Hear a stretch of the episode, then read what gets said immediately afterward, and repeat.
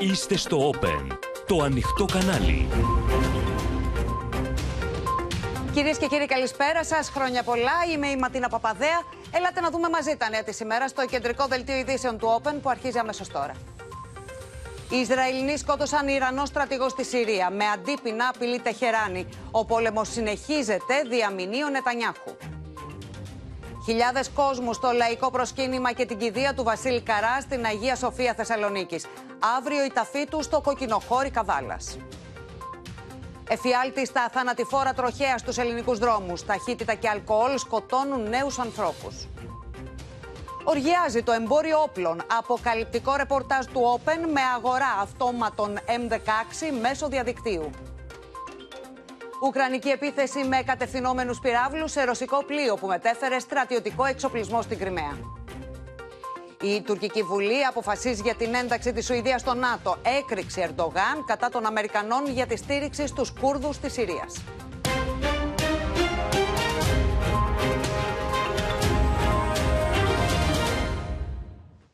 Εντείνονται οι φόβοι, κυρίες και κύριοι, για ευρύτερη κλιμάκωση και περιφερειακή ανάφλεξη εν μέσω του πολέμου Ισραήλ-Χαμάς. Οι προειδοποιήσεις του Ιράν για βαρύ τίμημα, καθώς κατηγορεί το Ισραήλ για το θάνατο στρατηγού που βρισκόταν στη Συρία, πυροδοτούν ανησυχία για εξάπλωση του πολέμου. Ενώ τα αμερικανικά αντίπεινα για τις επιθέσεις φιλοϊρανών στο Ιράκ δυναμητίζουν το κλίμα. Πόλεμος χωρίς ανάπαυλα, το μήνυμα Νετανιάχου.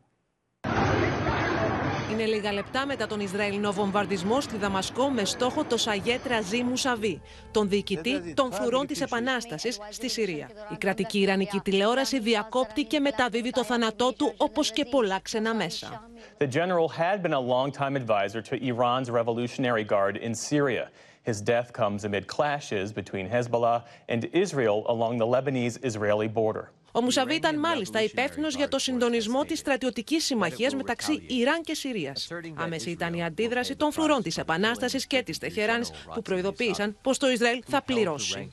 واکنش به این ترور هوشمندانه مقتدرانه و با اثر بخشی لازم خواهد بود به گونه که هیچ گونه بهره برداری حاشیه‌ای رژیم صهیونیستی در اهداف Το Ισραήλ θα πληρώσει για αυτό το έγκλημα. Η ενέργεια αυτή είναι αναμφίβολα άλλη μια ένδειξη τη ματέωση, τη αδυναμία και τη ανικανότητα του σιωνιστικού καθεστώτο στην περιοχή. ולכם, לוחמי צה"ל, ולכם המשפחות הדואבות וקרובי החטופים, אני אומר גם מעל הבמה הזאת, אומר לי ο Ισραηλινός Πρωθυπουργός, ο οποίος δέχτηκε τις έντονες αποδοκιμασίες από οικογένειες ομήρων, δεν δείχνει να συμφωνεί με την πρόταση της Αιγύπτου για εκεχηρία. Μάλιστα, έθεσε τρεις όρους για να υπάρξει ειρήνη στη λωρίδα της Γάζας. Η Χαμάς πρέπει να καταστραφεί, η Γάζα πρέπει να αποστρατιωτικοποιηθεί και η Παλαιστινιακή κοινωνία πρέπει να απορριζοσπαστικοποιηθεί.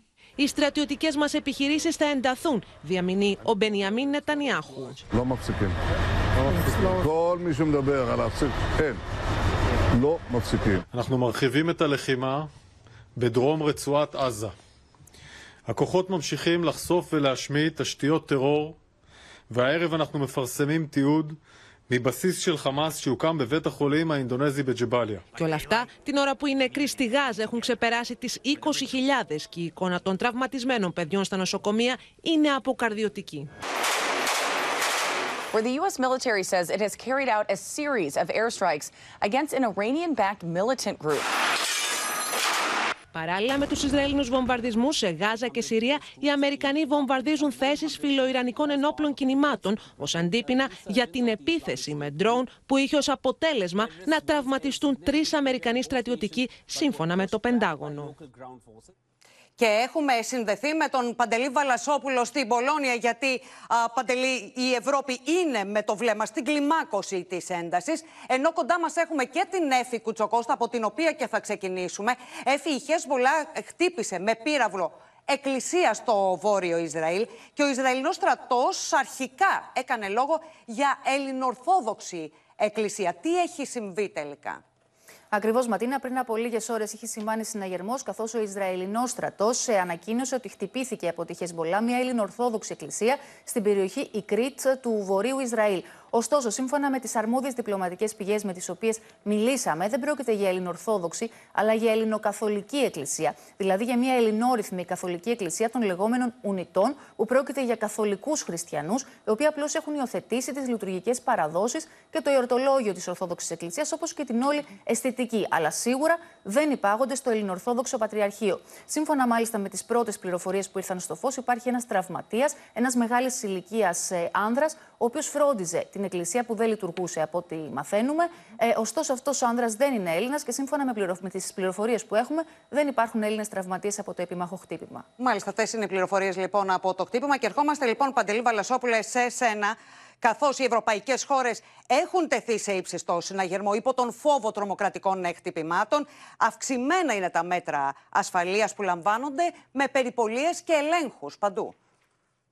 Ναι, καλησπέρα. Πρώτα απ' όλα, Ματίνα, χρόνια πολλά. Να ξεκινήσουμε από τις τελευταίες εξελίξεις σε Γερμανία και Αυστρία. Έχουμε συλλήψεις. Έχουμε τρεις συλλήψεις στην ε, Αυστρία και μία στη Γερμανία από άτομα που θεωρούνται ύποπτα ότι ήθελαν να προκαλέσουν τρομοκρατικό χτύπημα στον καθεδρικό ναό της κολονίας. Οι τέσσερις που έχουν συλληφθεί λέγεται ότι είναι από το Τατζικιστάν, από μια οργάνωση του Ισλαμικού κράτους, πολύ φανατικοί Ισλαμιστές. Τώρα να σου πω ότι υπήρξε και στην Αγερμός στο Βέλγιο από πλοίο που υποτίθεται ότι μετέφερε ε, εκρηκτικά και όπλα. Να σου πω επίσης μια δικιά μου εμπειρία. Βρίσκομαι τις τελευταίες ώρες εδώ στη Βόρεια Ιταλία, στην Πολώνια. Ταξίδεψα δύο φορές με το τρένο.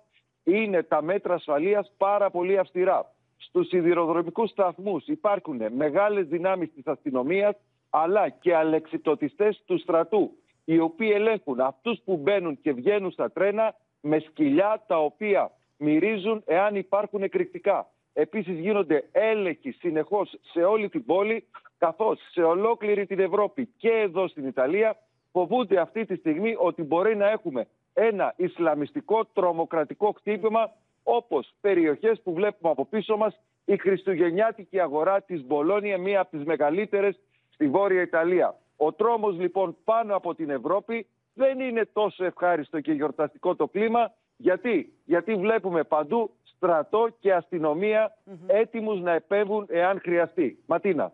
Ναι, και ο συναγερμός είναι ύψιστος, αλλά και διαρκείας από ό,τι δείχνει. Ε, σε ευχαριστούμε πολύ, Παντελή Βαλασόπουλε.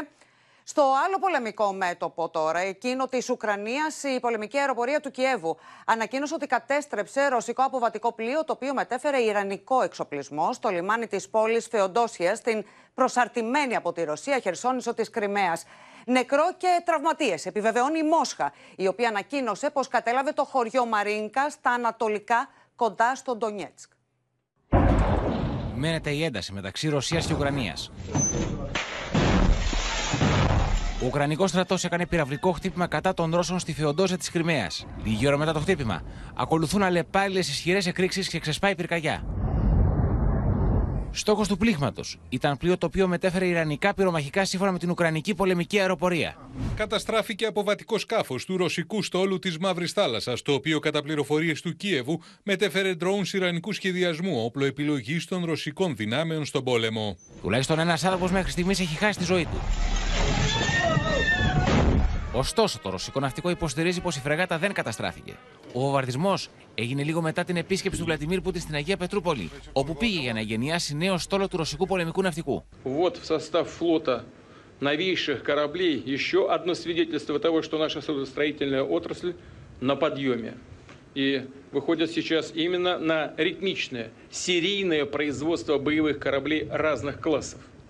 Это важнейший Τέσσερα ουκρανικά μαχητικά αεροσκάφη κατέριψαν τα συστήματα διαρροπορική άμυνα τη Ρωσία το τελευταίο 24ωρο. Το Ρωσικό Υπουργείο Άμυνα από την πλευρά του ανακοίνωσε πω για την επίθεση στη Φεοντόζια η Ουκρανία χρησιμοποίησε κατευθυνόμενου πυράβλου που εκτοξεύτηκαν από αεροσκάφο. Ο Ρωσικό στρατό ισχυρίστηκε σήμερα ότι έθεσε υπό τον έλεγχό του το χωριό Μαρίνκα κοντά στον Ντόνατ τη Ανατολική Ουκρανία.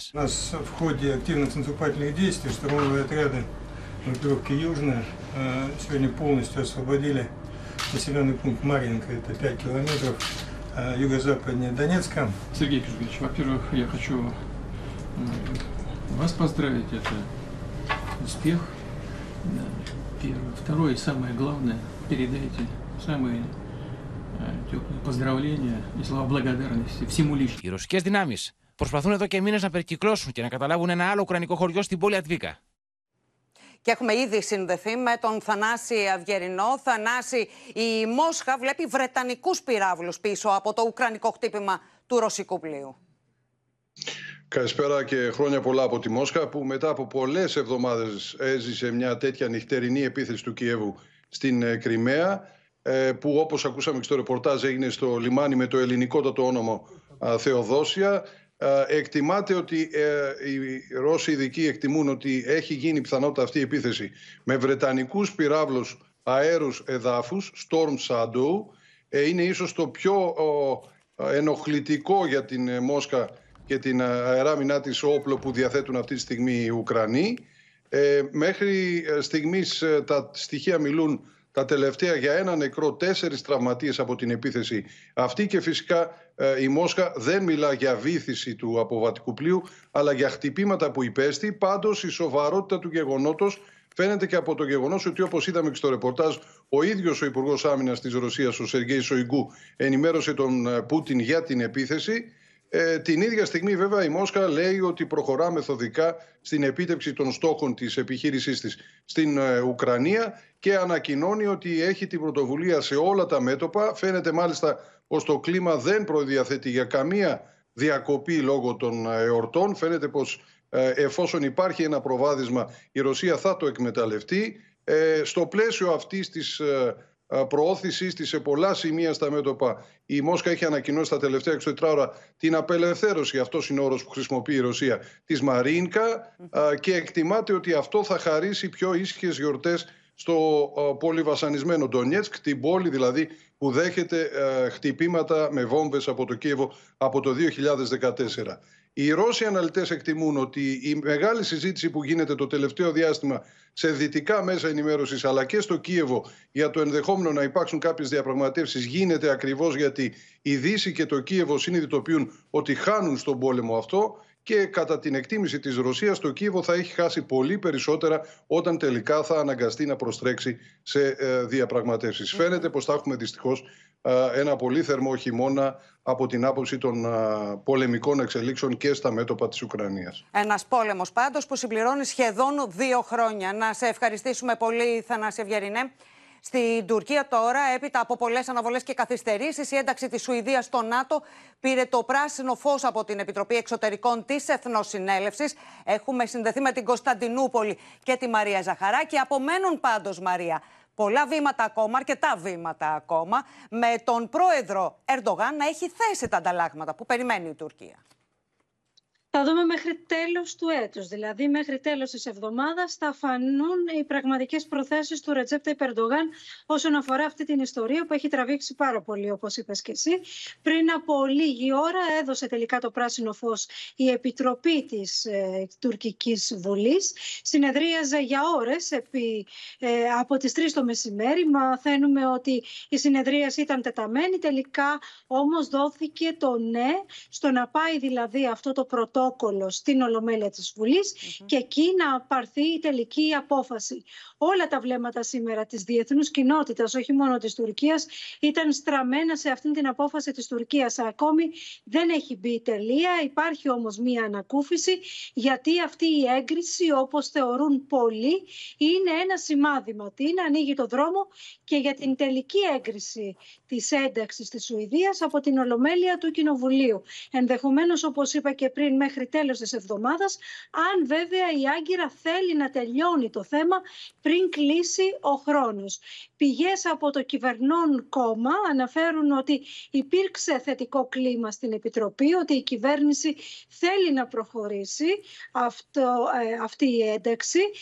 Ο Υφυπουργός Εξωτερικών της Τουρκίας δήλωσε μέσα στη συνεδρίαση μάλιστα ότι ο Μπάιντεν είπε στον Ερντογάν ότι εγώ θα πίσω του είπε το Αμερικανικό Κογκρέσο αλλά αφότου εσύ προχωρήσεις στην υποψηφιότητα, στην έγκριση της υποψηφιότητας της Σουηδίας. Άρα ο Τούρκος πρόεδρος κάνει το πρώτο βήμα. Ακόμη και ο πρόεδρος της Επιτροπής, ο Φουάτ Οκτάι, που ήταν αρνητικός πριν από λίγες εβδομάδες, εισηγήθηκε το ναι, λέγοντας ότι τα βήματα που έκανε η Σουηδία τους τελευταίους μήνες ήταν ικανοποιητικά και αναφέρεται επίσης ότι πίστηκε ακόμη και ο πολύ δύσκολος ο Ντεβλέτ Μπαχτσελή, ο οποίος είπε το, και αυτός υπέρ της ένταξης της Σουηδίας. Πάντως, ε, Μαρία, παρά το, το παζάρι για τα F-16 με τις Ηνωμένες Πολιτείες και ενώ τα θέλει τα αμερικανικά μαχητικά ο Ταγί Περντογάν, φαίνεται πως ε, δεν αλλάζει σε κανένα σημείο την εξωτερική πολιτική που ακολουθεί και προσκάλεσε τον Ιρανό πρόεδρο να επισκεφθεί την Άγκυρα. Ναι, τον έχει προσκαλέσει πολλές φορές και το δύσκολο Ιράν, ο δύσκολος Ιρανός πρόεδρος, δεν, ε, ε, δύο φορές έχει απορρίψει αυτή την πρόσκληση. Αυτή τη φορά το ανακοίνωσε ο Υφυπουργός Εξωτερικών του Ιράν ότι αρχές του Ιανουαρίου, την πρώτη εβδομάδα μάλιστα του Ιανουαρίου, θα έρθει τελικά στην Άγκυρα για να επισκεφτεί την Τουρκία Και αυτό γίνεται την ώρα που υπάρχει αυτή η εξέλιξη με τη Δύση και με τις Ηνωμένες Πολιτείες Υπάρχει και ο αντίπαλος των Ηνωμένων Πολιτειών λοιπόν, το Ιράν, το οποίο δέχεται να έρθει να συναντηθεί με τον Τούρκο πρόεδρο για να συζητήσουν μια σειρά από θέματα με πρώτο και κύριο βέβαια τη Γάζα. Μάλιστα. Μαρία Ζαχαράκη, σε ευχαριστούμε πολύ. Αλλάζουμε θέμα κυρίες και κύριοι με χειροκροτήματα, λουλούδια στα χέρια και τραγουδώντας τους στίχους των τραγουδιών του. Χιλιάδες κόσμου αποχαιρέτησαν τον Βασίλη Καρά στον ιερό ναό της του Θεού Αγίας Σοφίας στη Θεσσαλονίκη, όπου από το πρωί η σωρός του είχε τεθεί σε λαϊκό προσκύνημα. Σε κλίμα θλίψης τελέστηκε η εξόδιος ακολουθία, ενώ συγκινητικός ήταν ο αποχαιρετισμός από τους μουσικούς του. Η ταφή του μεγάλου λαϊκού τραγουδιστή θα γίνει αύριο στη γενέτειρά του στο κοκκινοχώρι Καβάλας. Δεν θέλω εξαρτήσεις στην αισθηματικές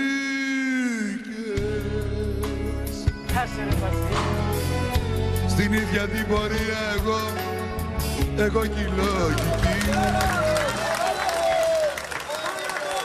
Με δάκρυα στα μάτια, φίλοι, συγγενείς και απλοί άνθρωποι αποτίμουν φοροτιμής στο μεγάλο Βασίλη Καρά, που έφυγε από κοντά μας αφήνοντας παρακαταθήκη τις ανεπανάληπτες λαϊκές επιτυχίες του.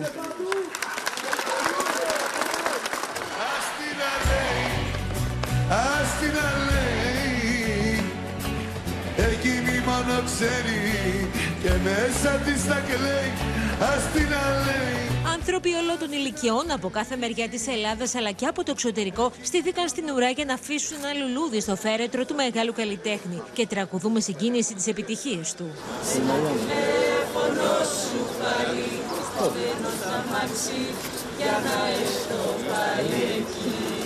Ήρθα να τιμήσουμε εδώ τον Βασίλη Καλά τον Άρχαντα.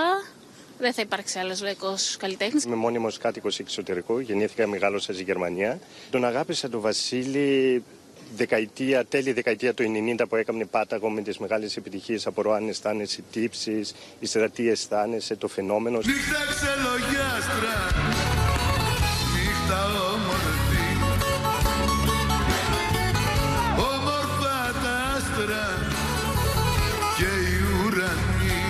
Η σωρό του Βασίλη Καρά έφτασε λίγο μετά τις 10 το πρωί στον ιερό ναό της του Θεού Σοφίας, προκειμένου να τεθεί σε λαϊκό προσκύνημα. Εγώ δεν λέω χάμος, γιατί αυτοί οι άνθρωποι δεν χάνονται. Ε, μας έχουν στιγματίσει όλους, ας το πούμε, ε, στη ζωή μας, είτε σε πόνο είτε σε χαρά. Και ήταν πάρα απ' όλα άνθρωπος με αλφα κεφαλαίο.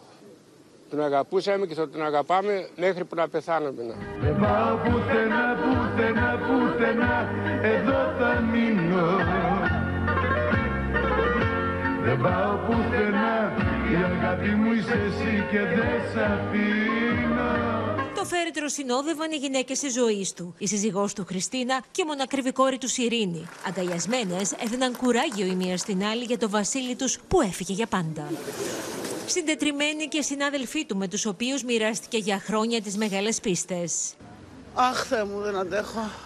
Και αισθάνομαι πολύ περίεργα σήμερα, παιδιά. Και καλό παράδεισο, Βασίλη μου, σ' αγαπώ. Ήρθαμε με μεγάλη συγκίνηση να αποχαιρετήσουμε έναν καλό φίλο και σπουδαίο καλλιτέχνη και συνάδελφο. Έναν άνθρωπο που τόσα χρόνια στη νύχτα κατάφερε να μείνει φωτεινός, να μείνει καλός, να μείνει αγνός. Το κενό είναι δυσαναπλήρωτο. όλοι, όλος ο καλλιτεχνικός κόσμος και μη είναι ακόμα πιο φτωχότερος και νομίζω ότι δεν έχει φύγει, είναι θάνατος. Κρατούν ως φυλακτό τις πολύτιμες συμβουλές του.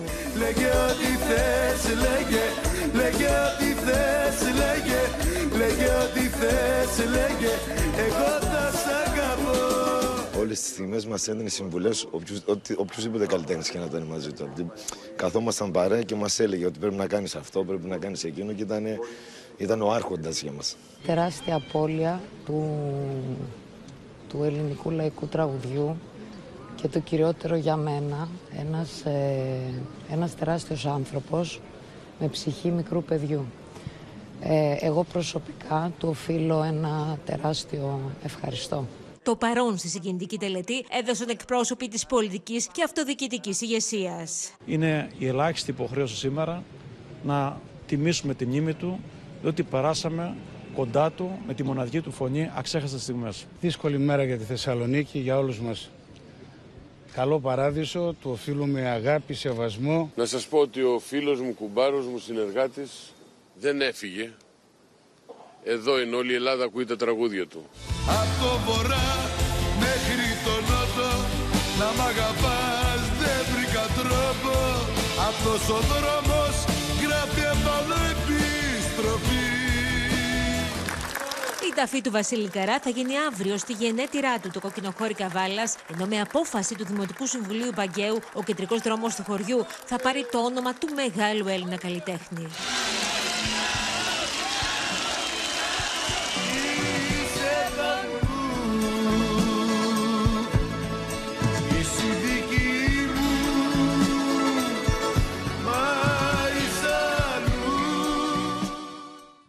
Κοσμοσυρωή στο λαϊκό προσκύνημα και την κηδεία του Βασίλη Καρά. Πάμε στην Αναστασία Αργυριάδου. Αναστασία, είδαμε χιλιάδες κόσμου να προσέρχονται για να αποχαιρετήσουν τον αγαπημένο τους τραγουδιστή.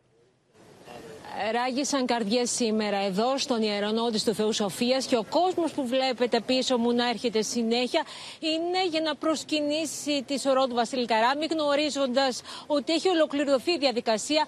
Έρχονται για το τελευταίο αντίο, δυσαρεστούν όταν δεν τον βρίσκουν και από ό,τι μας λένε θα πάνε αύριο στο κοκκινοχώρι Καβάλας για να τον αποχαιρετήσουν. Οι πιο συγκινητικές στιγμές ήταν όταν αποχωρούσε η σωρός με την πομπή και η ορχήστρα του έπαιξε για τελευταία φορά για τον Βασίλη τους, τον νύχτα ξελονιάστρα. Αναστασία, βάζουμε τον μια άνω πουθενά. τελεία να ακούσουμε ακριβώς το στιγμιότυπο που μας περιγράφει.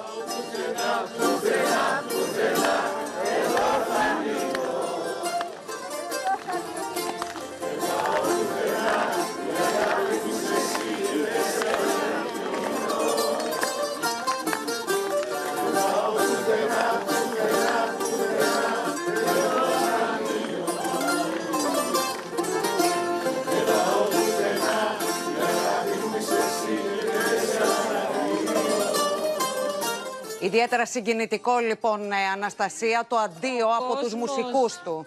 Μμμ. Ματίνα, ο κόσμος σιγοτραγουδούσε, φώναζε αθάνατος, γιατί όντως θα μείνει αθάνατος ο Βασίλης Καράς μέσα από τα τραγούδια του. Η μουσική του έπαιξαν και ένα πουντιακό τραγούδι, γιατί οι αγάπες του Βασίλη Καρά ήταν το τραγούδι, ο Πάοκ, η ομάδα του, αλλά και ο Πόντος.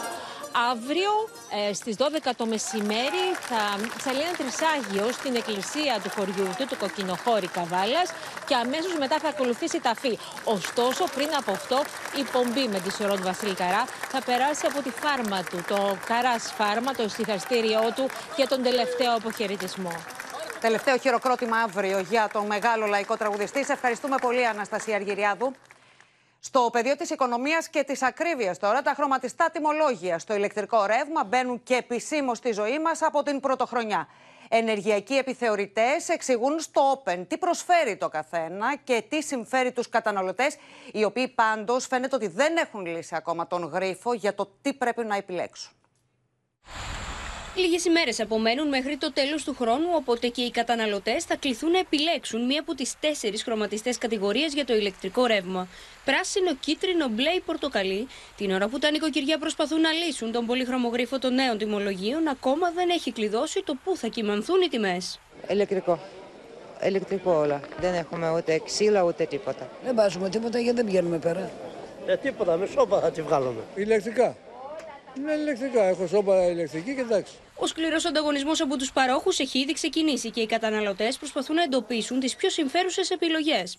Ενεργειακός επιθεωρητής εξηγεί στο Open ποια είναι η καλύτερη επιλογή ανάλογα με τις απαιτήσεις του κάθε νοικοκυριού. Εάν έχουμε μία μέση κατανάλωση γύρω στις 500 κιλοβατόρες το μήνα, τότε μας συμφέρει να πάμε σε ένα πράσινο τιμολόγιο ή ακόμα και σε ένα κίτρινο. Αν έχουμε χαμηλές καταναλώσεις κάτω από 200 κιλοβατόρες ή έχουμε ένα κλειστό σπίτι, ένα εξοχικό που το επισκεπτόμαστε μία στο τόσο, ε, θα συνέφερε να πάμε στο μπλε τιμολόγιο, στο σταθερό δηλαδή, και για ένα χρόνο να έχεις το κεφάλι σου ήσυχο. Όσα νοικοκυριά επιλέξουν το πράσινο τιμολόγιο θα γνωρίζουν την τιμή του ρεύματος την πρώτη του μήνα και θα μπορούν να αλλάξουν πάροχο χωρίς να υπάρχει πέναλτι.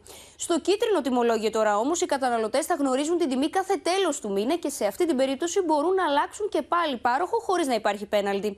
Για όσους όμως πιστεύουν ότι του συμφέρει το μπλε τιμολόγιο, θα έχει μια τιμή σταθερή ενιαία για έναν ολόκληρο χρόνο και σε αυτή την περίπτωση δεν μπορεί κάποιος να αλλάξει πάροχο για 12 μήνες.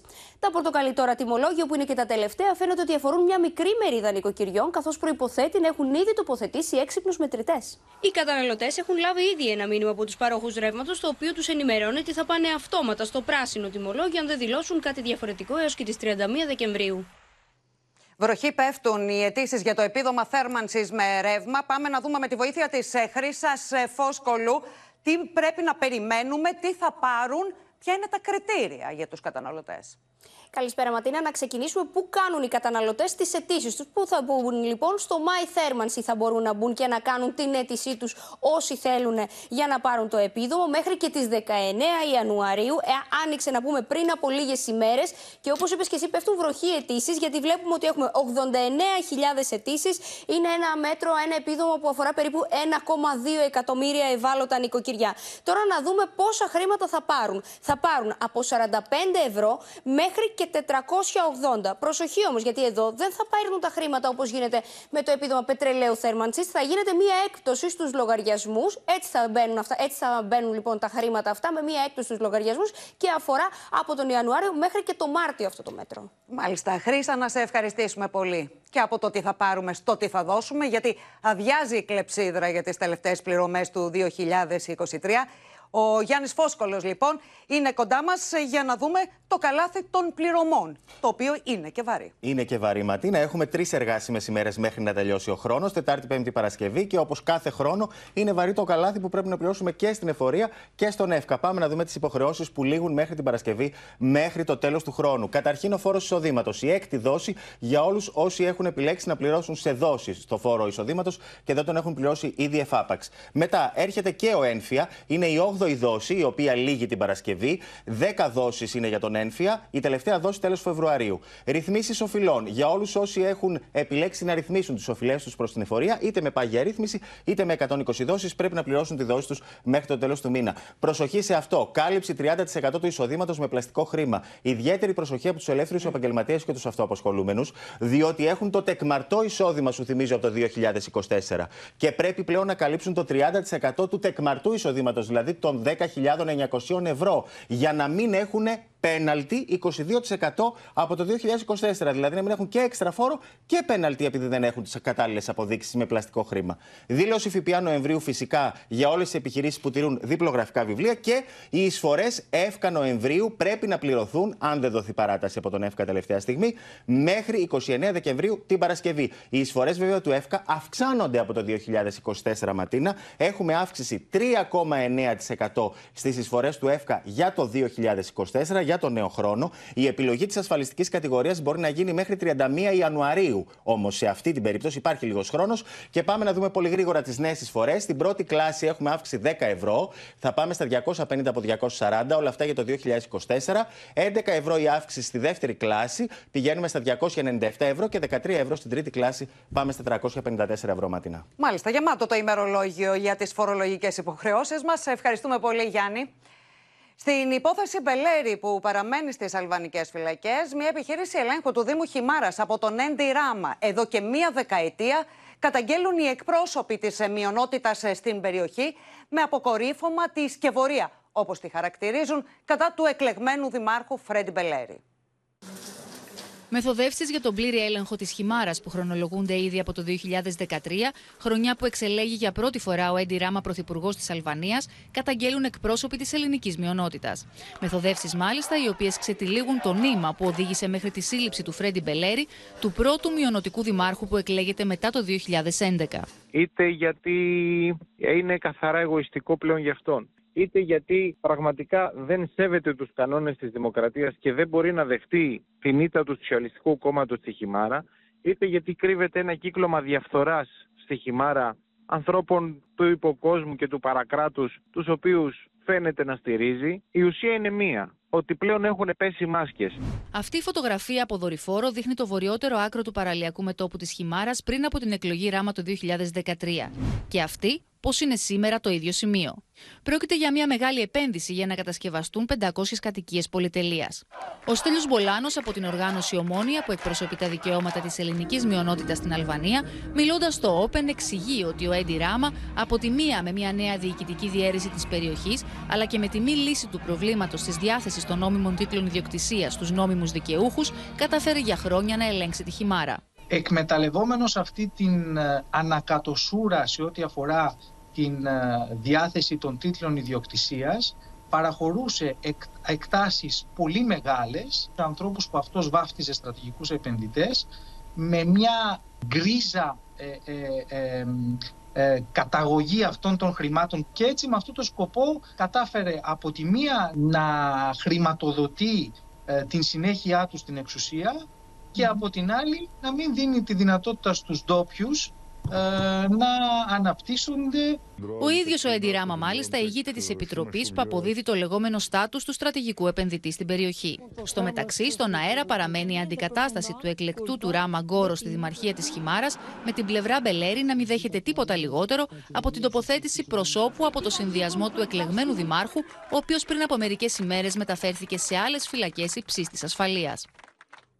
Στο σοβαρό τροχαίο που σημειώθηκε ξημερώματα των Χριστουγέννων στο πέραμα, σοκαριστικέ είναι εικόνες από βίντεο ντοκουμέντο που καταγράφει τον απεγκλωβισμό των δύο νέων παιδιών. Όπως θα δείτε στην έρευνα του Open, τα τροχαία δυστυχήματα εξελίσσονται σε φιάλτη με εκατοντάδες ανθρώπους μέσα σε λίγους μήνες να χάνουν τη ζωή τους στην άσφαλτο.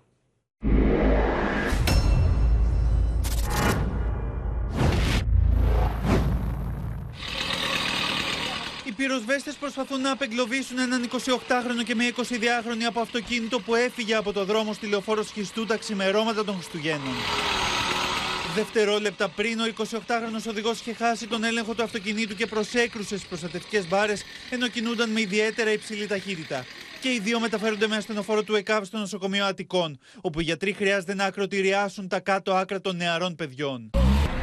Σχεδόν ταυτόχρονα, λίγα χιλιόμετρα μακριά στα Βρυλίσια, στην οδό Εθνικής Αντιστάσεως, ένας 18χρονο και μια 17χρονη χάνουν τη ζωή τους με τον ίδιο τρόπο. Δυστυχώς είναι ένα καθημερινό φαινόμενο, δύο με τρεις νεκροί. Ε, και βλέπεις ότι η ηλικία του target group είναι από 15 έως 30-35 χρονών, που σημαίνει νέοι άνθρωποι, παραγωγικοί. Θα πρέπει όλοι μας να είμαστε πιο προσεκτικοί, όχι μόνο τις ημέρες των εορτών, αλλά κάθε ημέρα να θεωρούμε ότι είμαστε μοναδικοί αναντικατάστατοι και πρέπει να γυρνάμε το βράδυ στο σπίτι να κάνουμε μαλλιέ και αυτό είναι το πάνω. Αυτό είναι το σημαντικότερο.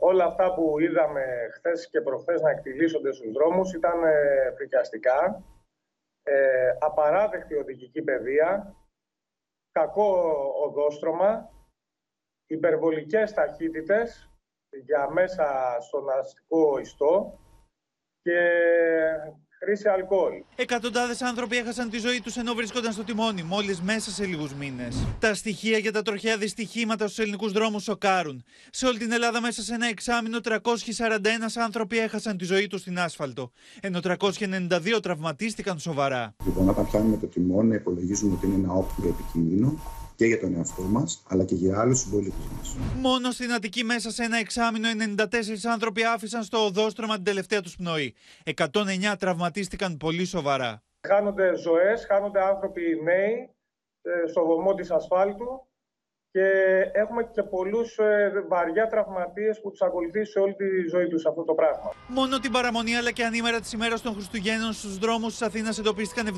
75 άτομα να οδηγούν υπό την επίρρεια αλκοόλ. Μάλιστα, οι δύο από αυτούς διώχτηκαν σε βαθμό πλημελήματος, καθώς βρέθηκαν να οδηγούν άκρος μεθυσμένοι με το μετρητή του αλκοτέστ να χτυπάει κόκκινο.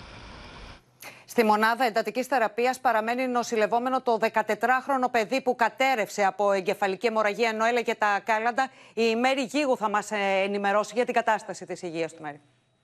Ματίνα, η κατάσταση της υγείας του είναι σταθερή. Ο 14χρονο παραμένει διασωληνωμένος στη μονάδα εντατικής θεραπείας του Πέδων Αγία Σοφία.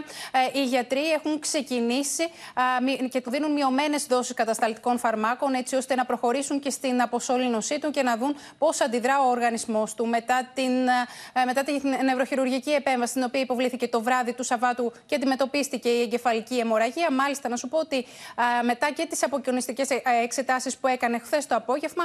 Τα ευρήματα ήταν θετικά και οι γιατροί είναι αισιόδοξοι. Μάλιστα, Μέρη, να σε ευχαριστήσουμε πολύ. Σε ένα αποκαλυπτικό ρεπορτάζ του Open τώρα οργιάζει το εμπόριο όπλων στο διαδίκτυο τη στιγμή που όλο και περισσότερες εγκληματικές πράξεις και στη χώρα μας διαπράττονται ακόμα και με πολεμικά όπλα. Στο ρεπορτάζ που ακολουθεί θα δούμε πόσο εύκολο είναι να αγοράσει κανείς ιντερνετικά ένα οπλοπολιβόλο, με ποιους τρόπους έρχονται στη χώρα μας από το εξωτερικό, αλλά και τους τιμοκαταλόγους των εμπόρων. Οπλοπολιβόλα, εξαρτήματα όπλων κρυμμένα μέσα σε συσκευασίες παιχνιδιών, ακόμα και φωτογραφίες ευχαριστημένων πελατών. Με αυτά τα βίντεο οι έμποροι όπλων διαφημίζουν τις υπηρεσίες τους σε εφαρμογές κρυπτογραφημένων μηνυμάτων. Πολεμικά τυφέκια, αυτόματα και μη αυτόματα όπλοπολιβόλα. Οι αστυνομικοί και στην Ελλάδα έχουν βρεθεί μπροστά σε περιπτώσεις συμμοριών που χρησιμοποιούν τέτοια όπλα σε εγκληματικές ενέργειες. Για πρώτη φορά στις αρχές Δεκεμβρίου, οι αστυνομικοί της ασφάλειας Αττικής διαπίστωσαν πως το οπλοστάσιο Σπύρας που έκανε ανατινάξει ATM σε όλη την Ελλάδα υπήρχε ένα πολεμικό τυφέκιο M16. Συνολικά από σωματικέ έρευνες, έρευνες σε οικίες, σε οχήματα και στο ορμητήριο βρέθηκαν και κατασχέθηκαν 206.570 ευρώ σε χαρτονομίσματα των 20 και των 50 ευρώ, 1 κιλό και 518 γραμμάρια εκρηκτικής ύλης, πολεμικό τυφέκιο τύπου M16, πιστόλι, φυσίγγια, τέσσερις πυροκροτητές. Είναι η πρώτη φορά που καταγράφεται η κατοχή ενός τέτοιου όπλου από συμμορία στην Ελλάδα. Με πολεμικό υποπολιβόλο φαίνεται σε βίντεο που ανέβηκε στα μέσα κοινωνικής δικτύωσης την προηγούμενη εβδομάδα να πυροβολεί και ένας 36χρονο στα Μέγαρα. Πόσο εύκολο είναι όμως να αποκτήσει κάποιος ένα πολεμικό όπλο; Εμείς απευθυνθήκαμε σε έναν από τους εμπόρους όπλων. Οι διάλογοι είναι αποκαλυπτικοί. Ενδιαφέρομαι για ένα M16. Στέλνει στην Ελλάδα. Ναι, πόσα χρειάζεσαι; Περιοχή, Είμαι στην Αθήνα. Θέλω τέσσερα, αλλά δεν έχω άδεια. Μπορούμε να κάνουμε κάτι γι' αυτό; Είναι παράνομο στην Ελλάδα. Απλά πρέπει να τα χρησιμοποιήσει σοφά όταν τα πάρεις. Τι γίνεται όμως με τον τρόπο διανομής, πώς μπορούμε να παραλάβουμε τέσσερα πολεμικά τυφέκια χωρίς να εντοπιστούν στους ελέγχους, οι εμπόροι ισχυρίζονται ότι έχουν τη λύση και για αυτό. Μπορείς να τα στείλεις με τρόπο που δεν θα εντοπιστούν στους ελέγχους; Ναι, χρησιμοποιούμε μία απλή αλλά αποτελεσματική μέθοδο. Βάζουμε τα προϊόντα μέσα σε φύλλα αλουμινίου για να μην τα πιάνουν τα X-ray. Μετά το βάζουμε σε σακούλα με κενό αέρος για να μην τα μυριστούν οι σκύλοι. Και μετά το βάζουμε σε κουτί ηλεκτρονικού παιχνιδιού και μετά στο στέλνουμε. Τιμή και για τα τέσσερα; 6.528 ευρώ. Είναι καθαρά; Δεν είναι στα αρχεία καμίας αστυνομίας και δεν μπορούν να εντοπιστούν. Τεράστιος αριθμός των παράνομων όπλων που κυκλοφορούν στο μαύρο εμπόριο. Πολλά από αυτά οπλοπολιβόλα και αυτόματα μεγάλου βεληνικούς που χρησιμοποιεί ο στρατός όπλα που αν πέσουν στα χέρια τρομοκρατών μπορεί να δημιουργήσουν μεγάλο πρόβλημα. Όσο για την πληρωμή γίνεται βέβαια με κρυπτονομίσματα.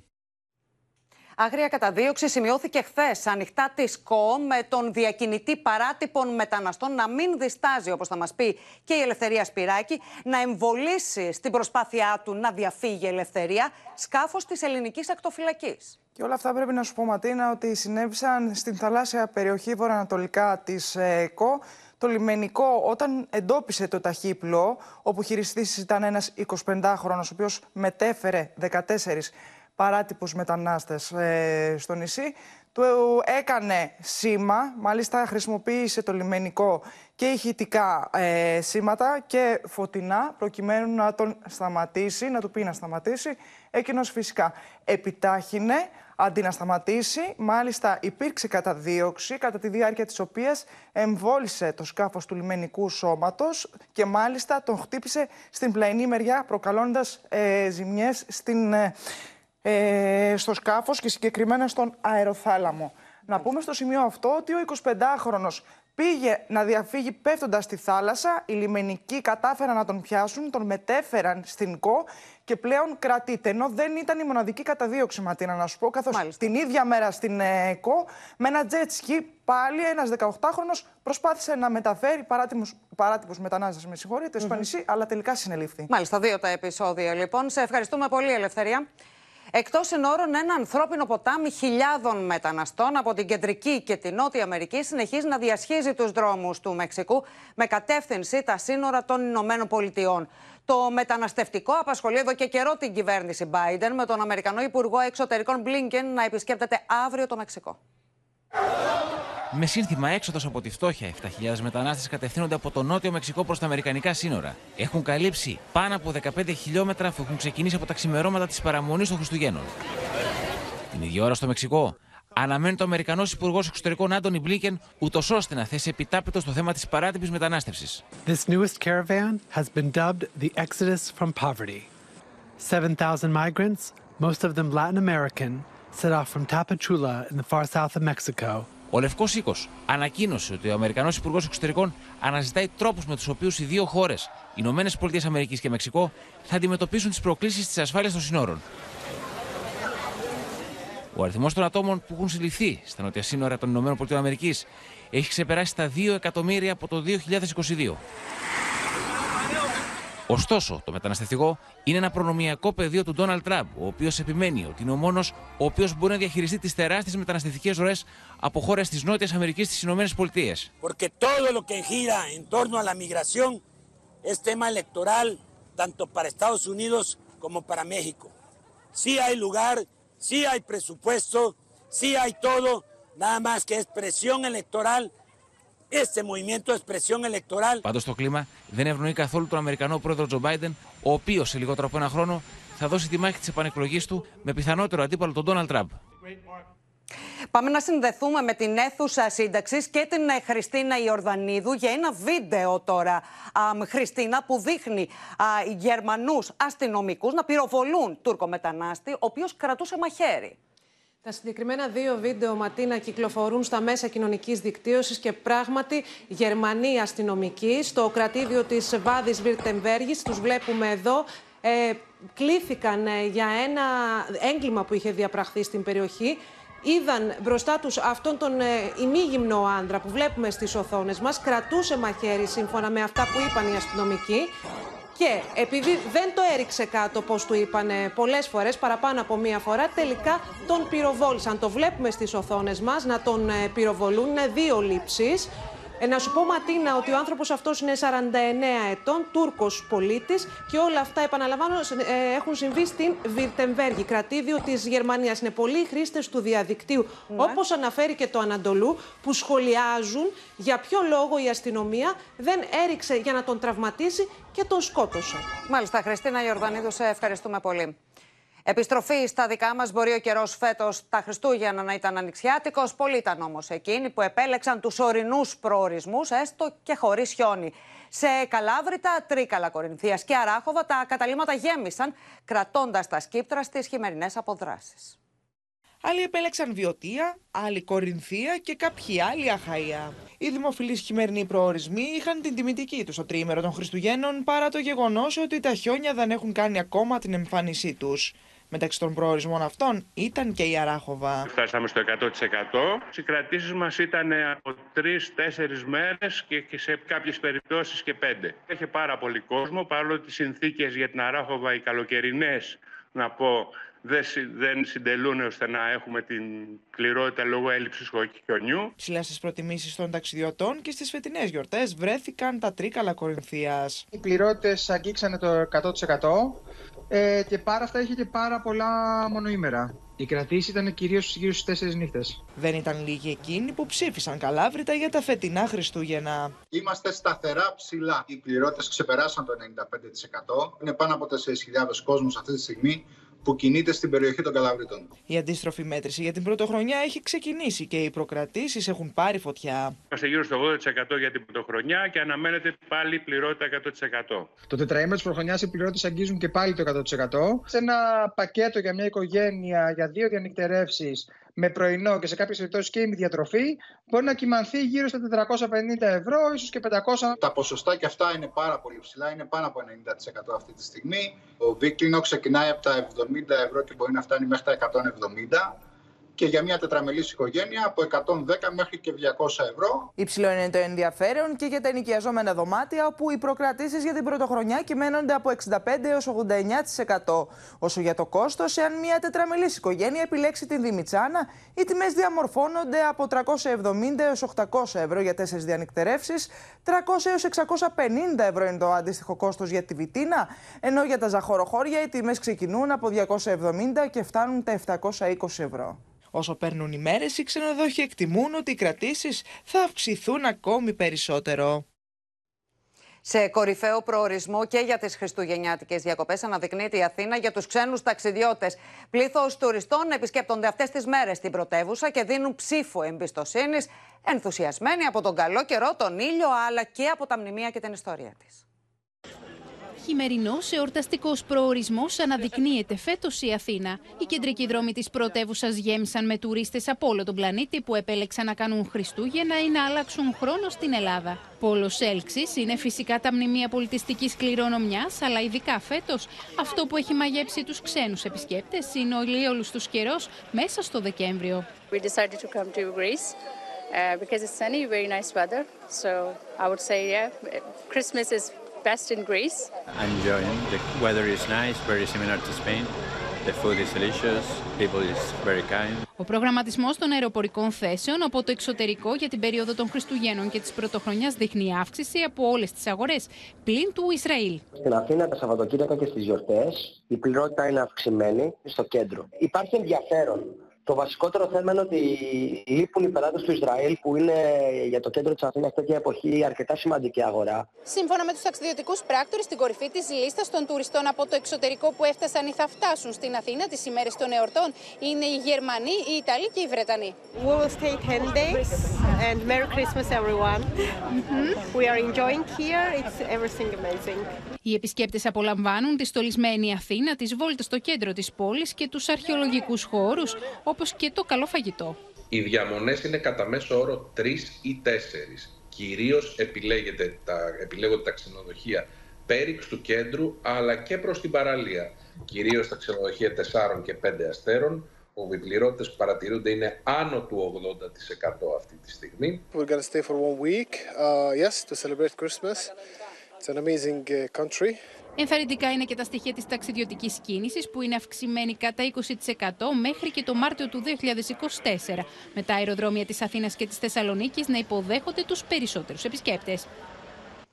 Στο κορυφαίο έργο του Άρθουρ Μίλλερ, Ο θάνατος του Εμποράκου, για το οποίο κέρδισε βραβείο Πούλιτζερ, πρωταγωνιστεί αυτή την περίοδο ο Βλαδίμηρος Κυριακίδης, ερμηνεύοντας τον εμβληματικό ρόλο ενός περιοδεύοντος πλασιέ.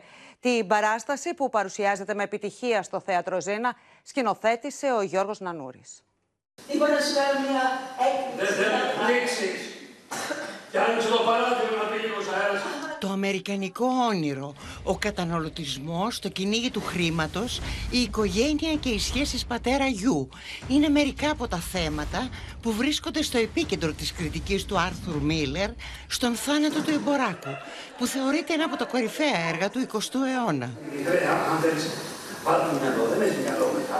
Ο Βλαδίμηρος Κυριακίδης πρωταγωνιστεί στην παράσταση του έργου, το οποίο πρωτοπαίχθηκε το 1949, αλλά παραμένει τραγικά επίκαιρο, εκφράζοντας την απελπισία του σύγχρονου ανθρώπου. Εμείς οι καλλιτέχνες, αν μη τι άλλο, προσπαθούμε να μεταφράσουμε αυτή την απελπισία του ανθρώπου την υπαρξιακή του απελπισία, να τη μεταφράσουμε σε τέχνη και να δώσουμε ελπίδα. Όταν το σύστημα αποφασίσει ότι δεν σε χρειάζεται, σε πετάει σε σκουπίδι. Αν ζούσε και εγώ τώρα θα ήμουν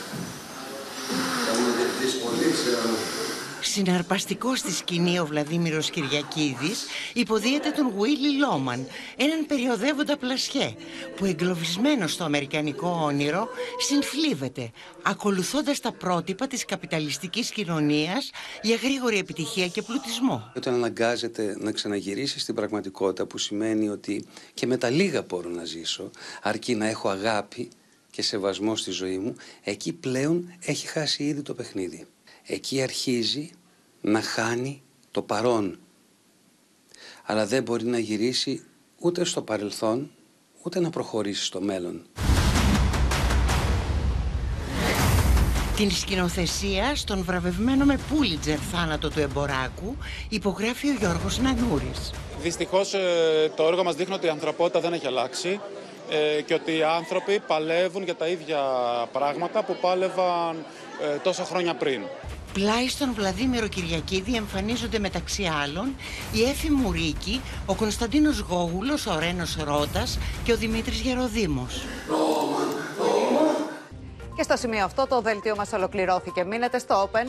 Αμέσως μετά ακολουθεί η ξένη ταινία «Ναι σε όλα» με τον Jim Carrey. Κυρίες και κύριοι, από όλους εμάς, καλό βράδυ, χρόνια πολλά.